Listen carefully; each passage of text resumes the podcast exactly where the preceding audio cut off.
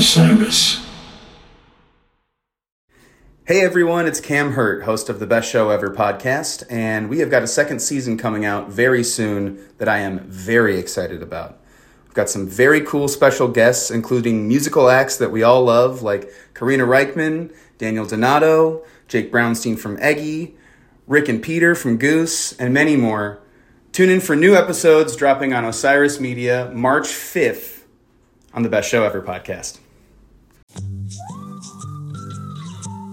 You're tuned in to The Show on the Road, a new podcast where I interview songwriters, band leaders, and musicians from around the world. My name is Zach Lupetin. I've been the frontman of the California Roots Orchestra Dust Bowl Revival for 10 years, and I've been touring in bands since I was 14. And I've always wanted to ask my favorite writers and music makers what really makes them tick. What makes them write the songs they write? This is my chance to find out. In this episode, I talk to the Wild Reeds, a harmony rich folk rock group with three lady lead singers based in LA. I've known some of these gals since they were in high school, and I was pretty pumped they allowed me to record this in their house and performance space, the Gal Palace. We talked about their songwriting sisterhood, how you're supposed to act when you hear your own song being played in a Whole Foods parking lot in El Paso, and the rules of writing brutally honest breakup songs in the Me Too era. Let's go. Can you please introduce yourselves? I'm Sharon Silva. I'm Kinsey. I'm Mackenzie. So, we're going to be talking uh, sort of about your evolution and your songwriting process, but I want to start off with some weirder questions that maybe you weren't expecting since, you know, bands do a lot of interviews these days. You're probably tired of the same questions. What is the worst green room that you've been in? Ooh. Probably that really cold green room in Colorado. Where were we? Oh, that was the With worst Blank place. Range. It was very Oh, it cold. Blank We Oh, had yeah. like three blankets that we took in from the van. I just remember being freezing, very, very uncomfortable. They didn't give us any drink tickets. They like laughed in our face at the bar. And like the show almost sold out too, I think. And it was a pretty big room. Have you seen the movie Green Room? No, but I've heard of it. Isn't it like a horror movie where they get stuck in it? It's maybe my favorite movie of the last five years. What do you think is the most underrated music town in the United States right now? That's a really good question. I like Charleston. Oh, really? Yeah. But what like what like bands are from there? SUSTO Like and Munich. Shovels and Rope. And they have Oh. High Water Fest now, which is really exciting. I feel like they're sort of putting music on the map with that festival, um, bringing a lot of people in from out of town. Also, great bands in Philly. Lots of great bands in Philly right now. It's true. Yeah. what would you tell people about the LA scene that they don't know? To not be so afraid of coming here. I think there's actually a lot of scenes within the music scene in LA. And often when we travel other places, it feels a little bit like a smaller scene and everybody knows each other. But I try to explain to everyone that regardless of genre, there's something here for you. There's a folk scene, there's a psych scene, there's a hip hop scene, there's everything. So you just kind of have to find your niche. But once you find it, it's abundant for sure.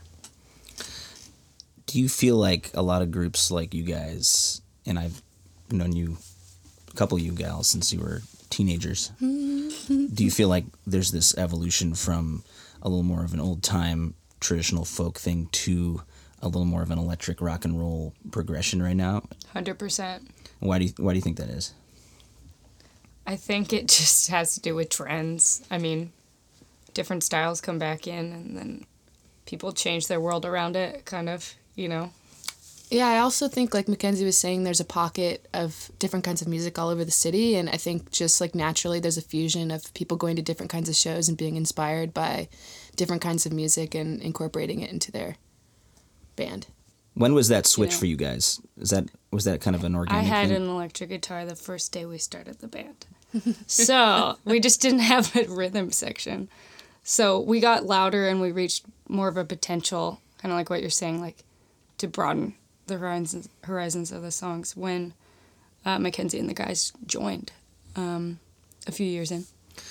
So let's go back. 2009 is sort of the maybe official founding year of the Wild Reeds. When I knew you guys, it was much more of a, three part harmony, sort of dreamy old time folk thing.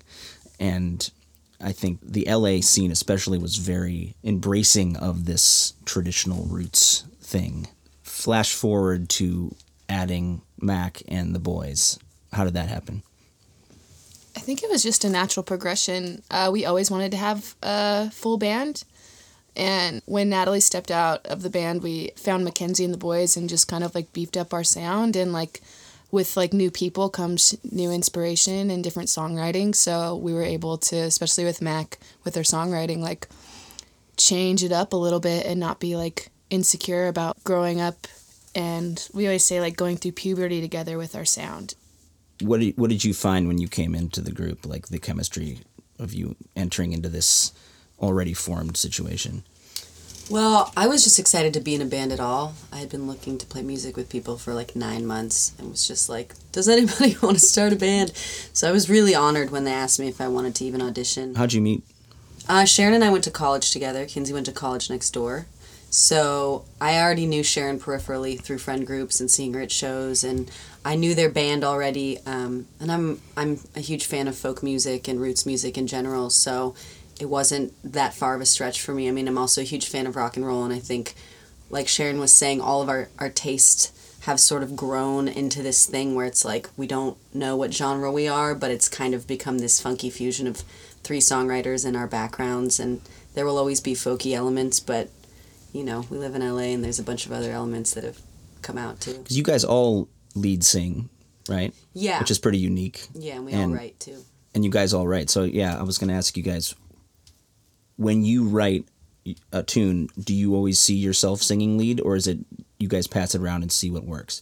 Um, generally, yeah. Once in a while, we'll write something maybe with someone else singing a verse in mind, but we really haven't done that at least since I joined the band. There's a song that the girls did that on before I was in the band, but I think it's because we write from a very personal place. Most of us, it's hard to imagine the other person or another person singing about your breakup or whatever it may be. But we're definitely open to it. And we sing on each other's songs like 75% of the time. So we're all kind of on mic together. But yeah, we all sing lead generally on the songs we write. Tell me about the two boys playing rhythm, Those Boys. squeakers. Nick and Nick. the double Nick. They're great. They're a great rhythm section. Our bassist is insane and is so wonderful about helping us with arrangements and fun chords and switching things up and our drummer as well is like really willing to try all kinds of different stuff rhythmically or if we want percussion or so they're they're very patient with us and I think that they've added a lot to our sound and we're really lucky to have had the same rhythm section for 5 plus years. It, you know, you see a lot of bands go through different musicians and somehow we've been able to stay together with those guys. When did you start going on the road full time? We toured for at least a year or two years before we quit our jobs. Can you please tell us where you were working when you quit your jobs? I was working retail jobs. I was working I was working at Anthropologie and the container store. The container store I was there for a really long time. And it's exactly what it sounds like. you know that the Wild Reeds is on the con- on the Anthropologie playlist, right? What? My sister also worked there. The irony. know Sharon. that. I wanted that so she's bad when I worked there. Oh, funny. I remember I heard leftover cuties at Anthro and I was like, oh, Yeah, yeah. I know that. Like telling my coworkers and they're like, cool. like I also heard you guys while shopping at Whole Foods in Virginia. a couple months ago. I was like filling up my like quinoa bowl, and I was like, mm. That was a Yeah. victory. that we, When we, we heard that. screamed in the middle of Texas or the new El Paso Whole Foods. I don't know if you guys have hit that up. the parking lot. 'cause I was so excited. Yeah, I parking was lot. already back in the van with somebody and trying to eat my sushi, but it's a bad idea even to get that at Whole Foods in Texas. And I was like running to the front, and ev- we were each taking videos of it in disbelief. it's a good segue to the next question. Your favorite dish that you've had in the last year on the road? Mm, I don't know. What um, we always eat really well in New Orleans. We like do the touristy gumbo thing. Yeah, that's like what good. really blew your mind? The boys are obsessed with oysters. Like, We got some backstage at Newport, and they mm. loved that. Yeah, the gumbo at Liuzza's by the tracks in New Orleans is pretty insane. I would highly suggest that. Yeah. Best Mexican food is here. like I Tex Mex, like okay, breakfast tacos are awesome. The breakfast tacos in Austin Nothing, Yeah. nothing compares to. Veracruz Yeah. truck are like Oh, yeah. unparalleled. Yeah. I don't really take a lot of joy from food when I'm on the road anymore because I try to we try to eat healthy and so I'm not like looking for the best thing. Wait. I'm just looking for something green. I know we're all gonna agree. Our Okay. our friend Jason French is an insane Yep. chef Oh. and runs a restaurant, owns a restaurant called Ned Ludd in Portland. That was and the he best. spoiled the crap out of us before we played Mississippi this last time. Oh, it was We in amazing. Mississippi Studios. Yeah, Mississippi Studios, and he, it was like these courses kept coming that I don't I can't even tell you what was in them, but if you have the opportunity to go there, it's the most like beautiful, curated, rustic menu of all time. Yeah. Yeah. Do you try to cut yourselves off 45 minutes before you go on stage and Yes. eating? We, Now. It's yeah, pretty I tough, think though, we all have a different thing. Yeah.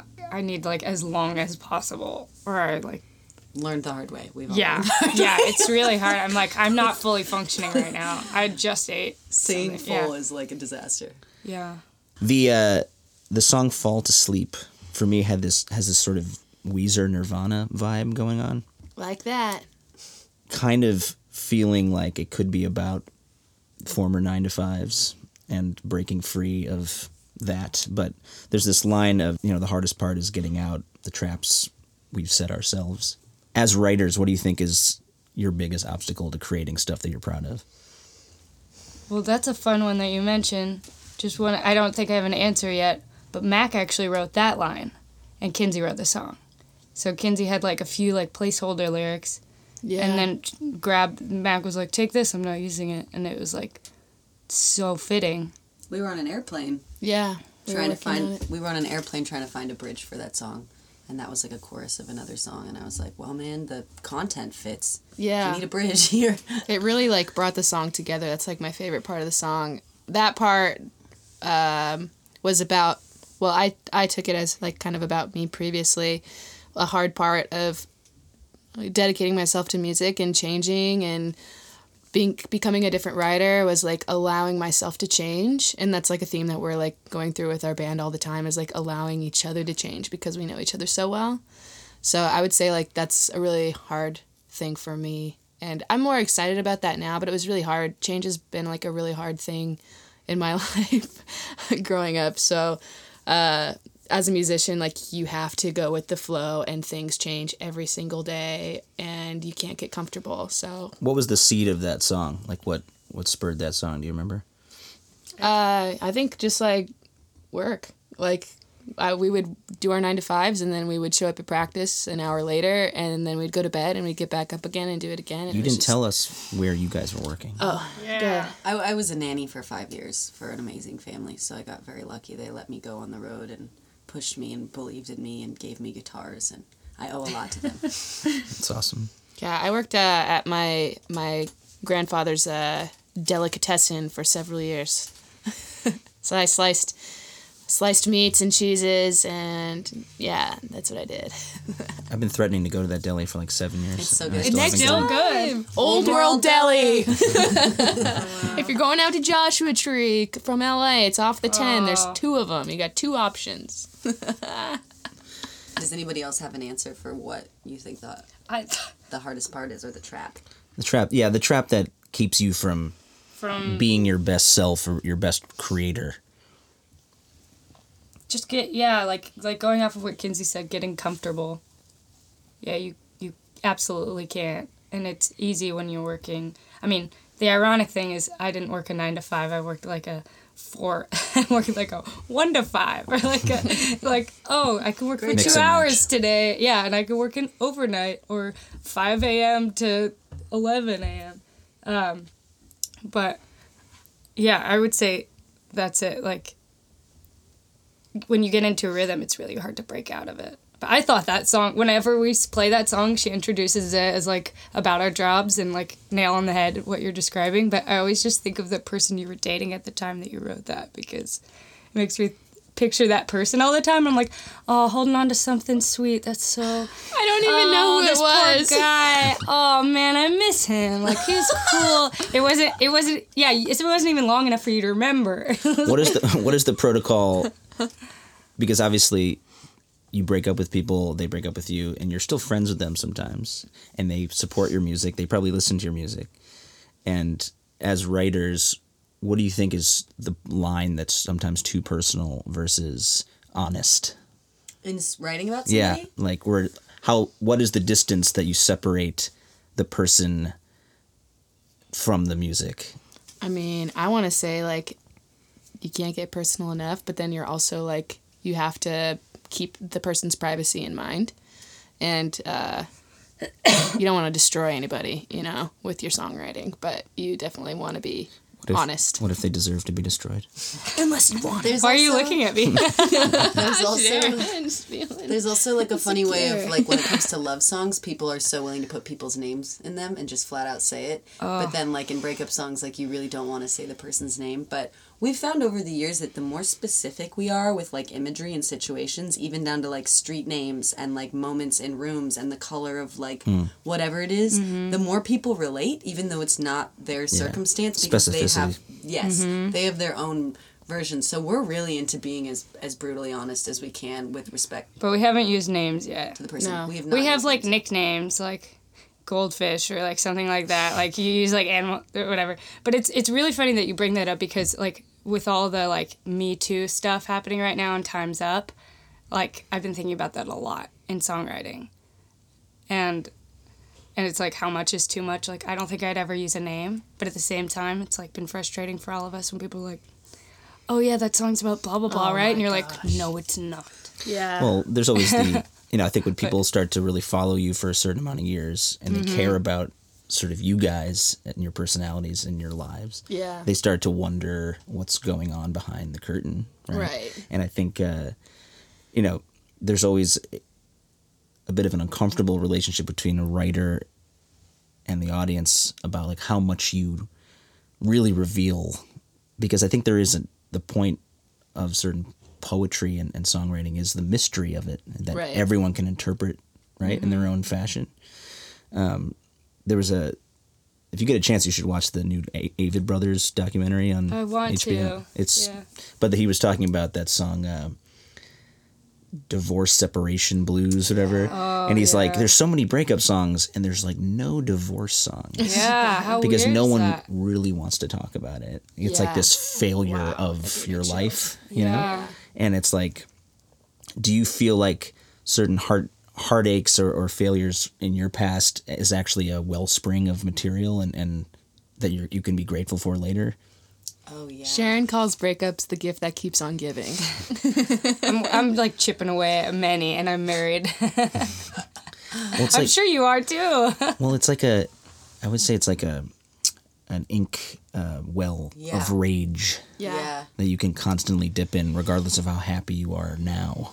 Yeah, it's funny how like sadness and anger can lead to so much inspiration. I mean, also falling in love. We all in the last couple years have gotten a lot better at writing about mundane things in our lives, jobs, and all kinds of other stuff. Like Sharon was saying, like the the stuff that women go through in general. Writing about that subconsciously without even realizing, and then being like, "This is sort of anthemic," and so we we're trying to tap into other things. And there's a lot. I think one of the coolest things about the last year, like 2017 and 2018 in America, is the amount of art and music that people have made out of like all this fear and uncertainty.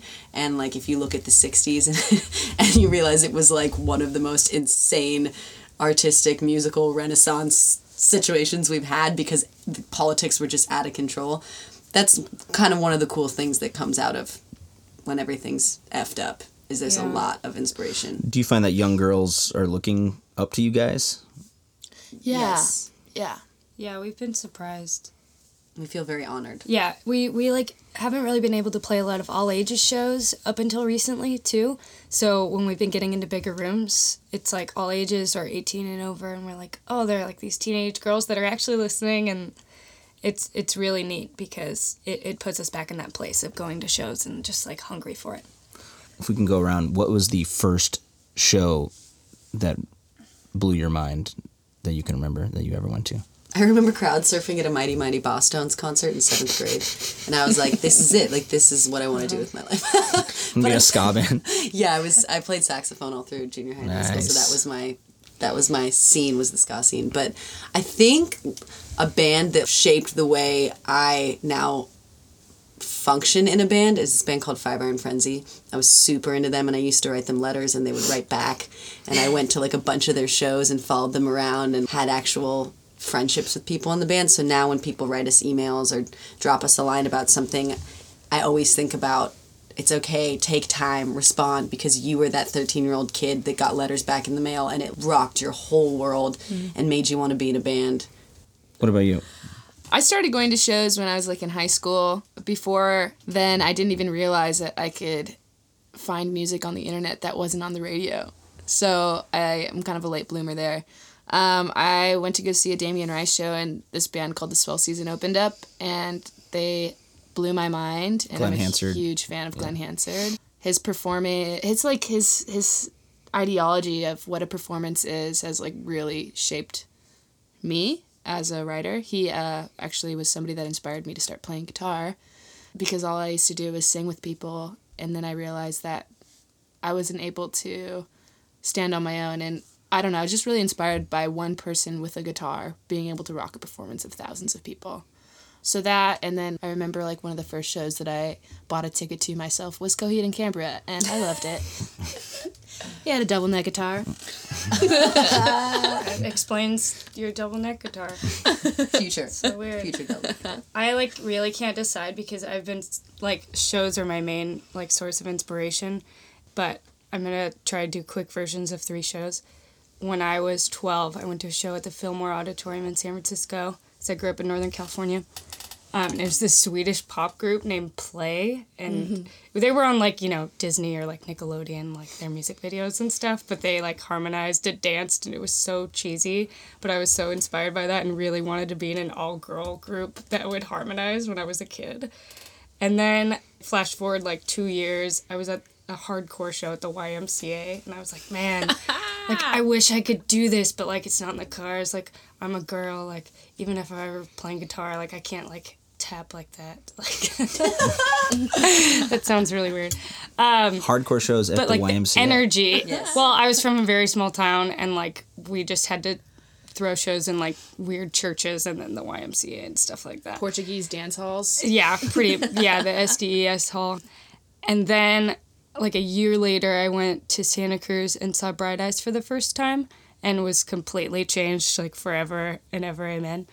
And I went with um, a friend of mine from high school, but we weren't really friends. We were just the only two people that we knew of who also listened to Bright Eyes. Her last name was also Silva. And so we were like, this is so strange. Um, but yeah, the auditorium kind of feels like a it kind of feels like a uh, what do you what do you call the places where people play basketball? I can't even think. of what it's called. Gymnasium. Yeah, it feels like a gymnasium. And at one point during the show, people started singing along to "First Day of My Life," and he stopped the song and told everyone to stop singing because it was making him nervous. and I just remember like like nowadays I'd be like, oh, what a like a freaking punk! Like, wh- why would you say that, dude? Like these are your fans. But as a 15 year old kid, I was like, dude, whoa, like, yes, oh my god, I'm so sorry. Like, yeah. All right, we're gonna get into the creative exploration part of this podcast. So, as as writers, I want you to think of the first thing that pops into your head, whether it be a song or a place or a situation, when I mention the following phrases or things. Okay. A snowy day. Just first thing that pops in your head. Uh, then Snow Day, the Disney Channel original movie. oh, all right. Wasn't Oh, that an original? No, I it thought we were thinking of songs. No, no, it could You be said anything. whatever What popped in anything, your head. yeah. Oh yeah, yeah. The guy There in was the a there was a movie, right? Snow Day. Yeah. A snowy day. Yeah. I'm literal. Frosty the Snowman was my first thought. Classic. What's that musical? What's that musical where they sing with Bing Crosby? White Oh, Christmas. White Christmas. That's what I. Okay. All right. We'll start from here this time. A French kiss. Like if you started a song thinking about a French kiss, the first line would And be the first thing I thought of was Frank Sinatra. Wow. All right. like like Yeah. really sassy music. I don't think know. of two dogs licking. Ew. Oh, All right. Yeah. yeah, my mom. That's Your mom is the first thing you think no, of? no, no, no, no. No. That's not what I. No, I was just going off of that. We are like way too obsessed with dogs in my family, And she'd be like, "Oh no, he was trying to French me." like, Oh, so gross thinking about it. I guess that's what I think of. Yeah, God, that's I'm no. It's there's no there's no wrong answers here. We got Frank Sinatra. I like that one. A broken heart. probably my worst breakup. That's what I think of. How many years ago was that? Four, maybe. Do you think that informs a lot of your songwriting right now? Still? Yeah, yeah, at least one of them. Yeah, but I feel really pathetic. But yeah, that's what. I No, but like, do you think like it's a way of processing, or do you think like it's dwelling? It's a it's a processing thing. It's it's weird when you get out of a relationship and the person kind of just vanishes. Hmm. I mean, we can call that like ghosting hmm. nowadays, but you Or have you have no contact with them, hmm. and you aren't re- like reminded of them or in any way. It's very rare nowadays for that to happen. I feel like. Yeah. I think of trying to draw a broken heart and wondering how many cracks are in it. Ooh. That's what I'm thinking of. so like more visual. yeah. do you like paint or sketch? No, I mean, I was just talking to a little girl the other day about how I used to really like doing that and just like dedicating time to drawing. I took a couple like drawing classes in college. I think it's really nice to be like to work on something for like three hours and your mind is totally blank except for like what you're working on. So I really like that, but I haven't done that in a long time. A broken heart. Uh, I thought of that line, which I can't remember if it's a Burrito Brothers song or a Gram Parsons song, where he says, "An empty bottle, a broken heart, and you're still on my mind." Mm. I think it's just a Gram Parsons song, but that was just like the first line. Fountains of Wayne also covered that song. Ooh. Really? yeah. I have to find that. Interstate Managers. Oh one of the my best albums ever. All right, last one.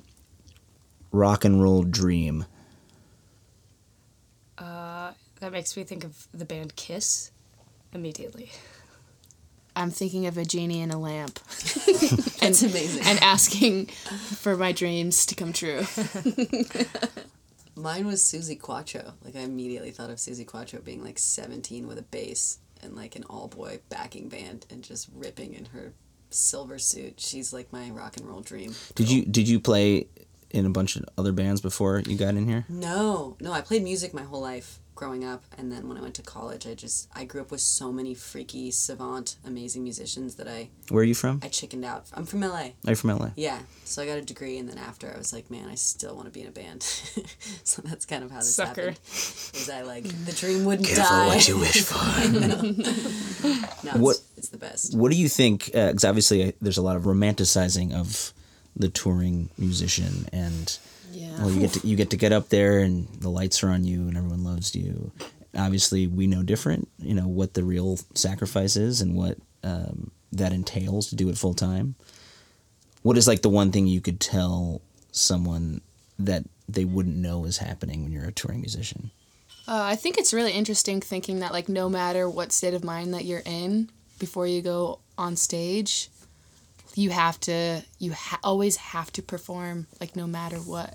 So like it would be really interesting to like I don't know to check in with our mood every single day and something that's going on that's bothering us or whatever. Like it, c- I don't know. I think it's really interesting to think of like a, a musician as a real person and grandma could have died and you still have to go up there and Show must go on. yeah and do your thing you know I also think one thing that a lot of people don't know about touring is that it's not um, glamorous. I mean, a very small percentage of bands are like truly in buses and staying in five star hotels and flying all over the world. A lot of us are just in a van flying down the interstate, and it's like one of the most yeah it's one of the most like draining and intense lifestyles um, because you are trying like kinsey said you're trying to give all of yourself for like an hour hour and a half every night but like you might be going through a breakup you might be sick you might be really tired you might be trying to call home because someone in your family is you know and like you've dedicated yourself completely to being within two feet of the same four people 24 hours a day but it just goes to show you how much we believe in this one and a half hour of our day. So we're willing to go through all kinds of strange human emotions. Yeah i want to add to that. that there's like a couple things that come to my mind after that exercise there's like three instances that i can think of that kind of help you understand what other people think. Somebody saw uh, Lone Bellow's tour bus and asked if that us if, if that was ours. It's like, oh, you're gonna get on your bus? We're like, that is not our bus. a guy saw me driving our own van and was like, you have to drive your own van? Whoa, that's They were, like, crazy. laughing at us. and I was like, oh my It's god. weird. And then one time, a family member of Sharon's asked her, like, what's so hard about touring? All you do is perform for 45 minutes, and that's all you do all day. That's like your whole schedule. And we're like, oh my God. Who asked that? A family member. Uncle Mo, I'm put- throwing you under the bus, Uncle Mo. Way to go, Uncle Mo. But people don't understand that, like, as soon as you wake up in the morning, you You're are working. working. And the only time that you get, which Zach, you and I were talking about this before we started the podcast, is like some people do meet and greets. For us, that's the only time of the day that we have to ourselves. We have like two hours to like after sound check to maybe find something to eat or walk to a coffee shop. And so when oh, you're touring, less. Yeah. yeah, you're like always working, and it's it's funny to like find people that are so naive to that, and we're like, oh, you think I work for forty five minutes a day, huh? Mm-hmm. Oh no. Yeah, you think somebody sets up all this gear, or packs the trailer, or drives, or yeah. pumps the gas? My favorite part of the of the like awkwardness of that disconnect is when you're especially on a big show sometimes when you obviously, you know, groups at this level like you guys you don't have your own crew, you don't have Right. you know, you, so you you blow people's minds, right? The lights go down And you come and then you out. come back out so stuff and off take your stuff like with Yeah. like like skulking on stage sort of like So depressing. and then some people are like want to talk to you on stage you're oh. like I just I got to clear You're my like, like they're gonna cords. kill me if I don't get off the stage with all Yeah, my it's stuff me right clean now. my bedroom real quick before I can hang out. it's like so awkward. like the the transformation from being like rock goddess to like Roadie. like roadie is like within like 30 seconds of the lights so going down. depressing. I'm like, I can't even wear this because I've got to pack up my gear tonight. Like, ah, man, I'm gonna rip these tights. also, like, watching people's reactions to us carrying our own things, like amps. They're appalled. People are like, "Are you, dude? I can't. Um, are you seriously? She's seriously doing that?" And you're like, "Dude, I do Because this you're like ladies? four times a day." Well, yeah, I mean, you know, we've we've we've dished it out with you before, like about yeah, how people are like, "Where's the band, ladies?" Like stuff like that. That doesn't happen anymore. But yeah, people are like, "Oh, you, you poor dear, let me." That amp is bigger than you. Yeah. I'm like, God, yes, I could probably fit inside it, but that doesn't mean I can't carry it. Also, on tour, you lose everything. Like, don't bring anything precious to you. You will lose it. It'll Except for, I mean, uh, God forbid, the wedding ring that I'm wearing. Everything else that's important, I've lost. The uh the topic we were talking about about the sacrifice and sort of feeling that this is an important thing that you guys have to do, right? What is the goal you think each night when you get up there? Like what what is what is your hope when the lights come down of like what you're trying to relay? I don't. I think I just want to be real is the bottom line, and if I'm having a really hard day, I'm just thinking or praying like, please just let this like be real, even if like I can't handle it right now. Like let something come out that's totally true. Um, like giving people a real experience, like yeah, something that exactly. they can feel like stuff. let it come out of me. If it like I know that it's not like me, me tonight, you know. But Yeah. I guess that's like the bottom line. There there's some songs where it kind of feels like you're on a soapbox a little bit and that's a cool feeling, but you know that it's different in your own head than it is out there, you know. Like, do you feel responsibility to bring people catharsis? I'd Not say responsibility, but yeah, I, I think it's just like a nice chance to because I mean, music is cathartic. And like when I go to a show, I kind of want to be taken out of my headspace and enter someone else's. Yeah, I kind of feel like uh, it also really depends on the audience. Like you kind of pull the energy from whatever's in the room, and that's what you give. You know, so like when you have like a couple people that are like singing your songs in the front row that are looking at you like so lovingly, it just kind of like turns the show up a notch uh, because you feel really supported. But I think it's really hard going on stage when there's like a feat within the band, and we all try to like put that aside when we get on stage A what within the band? like a feat, like some like issue or like someone's frustrated with each other. Like those are like the hardest shows to play. So we try to like mend a, any any brokenness within like our team as we can before we go up there. do you do like a team huddle before you start? Sometimes. Sometimes. We've become more ritualistic this year. We used to just like go on stage and now we warm up more, we stretch more, we try to get quiet for 10, or so minutes before we get on stage and get centered because it really has made a huge difference for all of us. Sometimes the green room can be a party and it's like not the regroup place. Oh, and you kind of need to lock the door and mm-hmm. I love when people come to shows and they try to party with us hard, and we're like, oh, they, we disappoint no, them no. so bad. Well, also like talking before a show for like is really, Really hard bad. on the voice. Yeah. you know? Yeah. yeah, like or let alone in the bar, like freaking Uncle Mo's out there and he wants to talk. Uncle Mo. And I, I love my Uncle Mo, just for the record. We hung out a couple days ago and went to Reel Inn in Malibu. But It's like my favorite place ever. so good. Is that where we went? That one? in? We get clam chowder like right on the ocean. That was where I brought my now wife on her first date. Really? wow. It's so good. She's obsessed with shrimp. Oh yeah. Oh, oh yeah. that's Sharon's we got shrimp. I was like, where can I, where can I get her some shrimp? good Oh, call. she's so cute. Oh my god. Also, to answer that question, I think a lot of like we because we were all such hardcore show goers as kids, like sometimes it hits us over the head that we're on the other side of it. And I still can't comprehend that. Sometimes when people like stand up front and know the lyrics, I'm like, "You're joking, right? Like, Yeah. this isn't. That was me. That still is me at Yeah. shows." So it's not. It's not lost on us that like music is one of the like coolest places where people peacefully gather in a room and like are not in disagreement and people who don't know each other are like smashed up against each other it's like a very strange thing to Yeah. provide for people is that space Did you write all songs? Only songs Only songs? yeah Sorry. Do you, is that sort of symbolizing that music is the only religion that kind of functions in a way? Yeah, it, it actually came from like feeling really rejected by somebody romantically and then feeling like, you know what, the one thing you can't touch or like the part of me that you can't offend is like I can still make music and that's my favorite thing. You mm-hmm. know? And as much as that song feels a little cheesy to me now cuz I'm 3 or 4 years removed from writing it, like it's still true. I mean, that's the reason why we, we all do any of the things we're doing is because of that feeling on both sides, being the kid up front and being the person providing that Entertaining. Okay, we're gonna do one more creative exercise, and then we're gonna play a song. Cool. So I'm gonna hand you guys three notebooks. Uh, this is called Oh. The Bake Off. Paula Vogel, who was the head of playwriting at Brown University and Yale and different places, has this concept called the Bake Off, I think I have a pen in here. where everyone is given the same first line or the first idea, and then they run with it.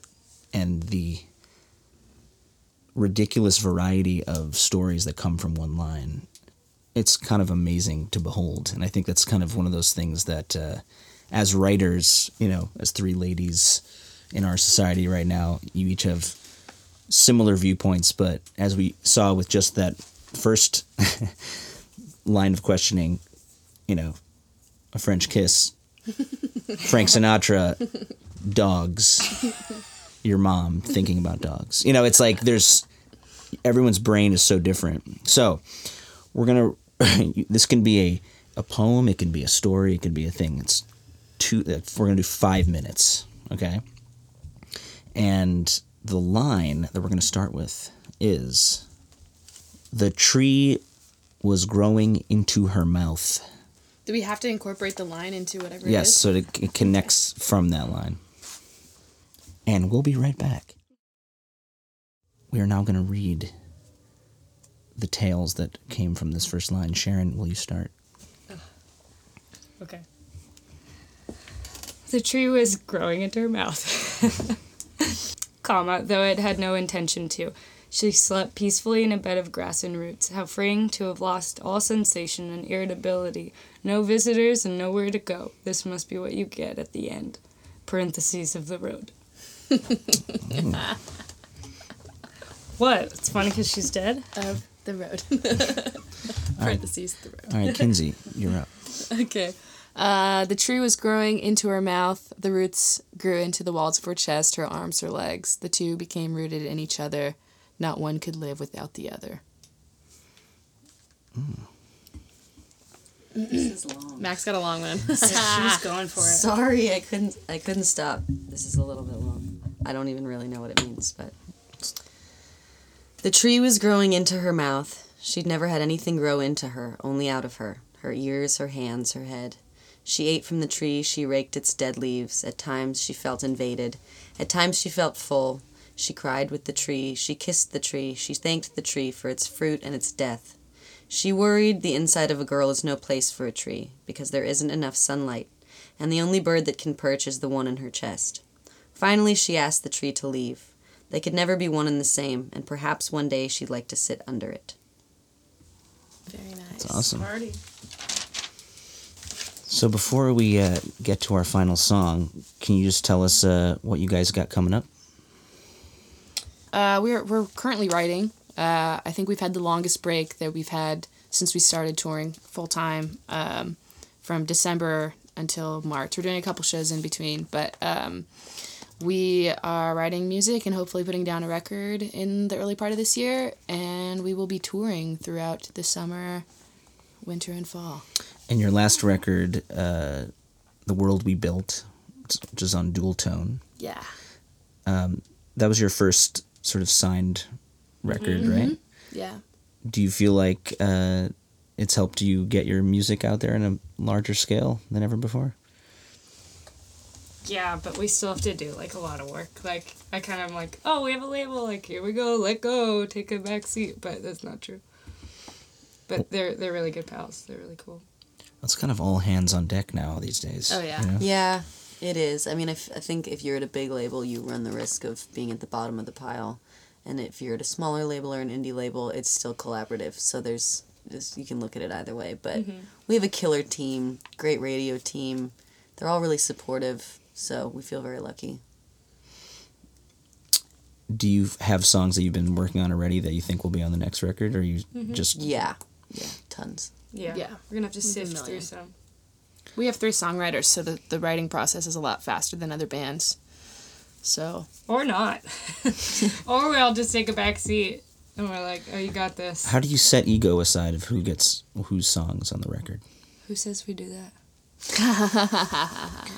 I'm just kidding. We try to we try to even it out. I think we all try to like pump out as many songs as the other, but it's it's hard like to be inspired when you're just trying to kind of have something to show, and so I think that's a line for me at least. So I'm I'm trying to be like.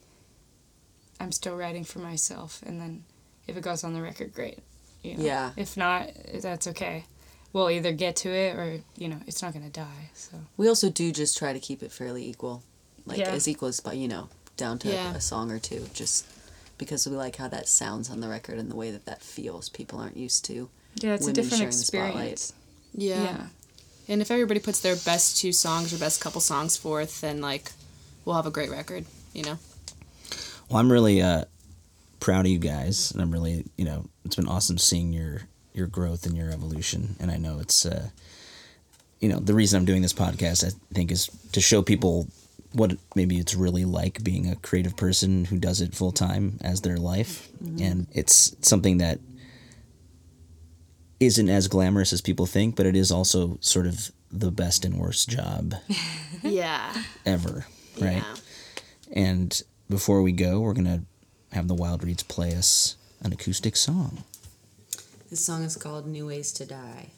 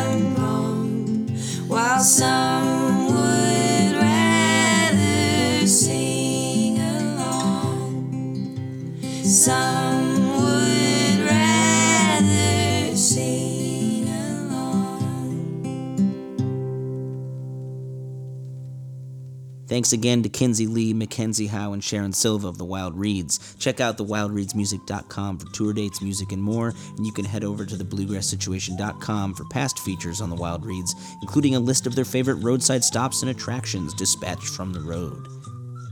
The show on the road is hosted by me, Zach Lupetin, and produced by the handsome Hawaiian Chris Jacobs with support from the Bluegrass Situation team.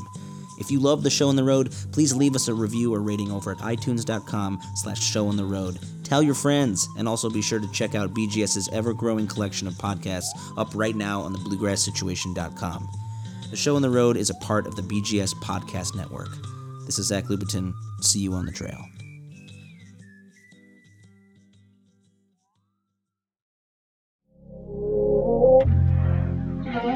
This is the story Whitney Houston, This is the story of Kurt Cobain. of George Michael, of Otis Redding, of Amy Winehouse, of Michael Hutchence, Bob Marley. This is the story of Prince, It's a new podcast series. about how they died, why they died, and why we're still talking about them so long after.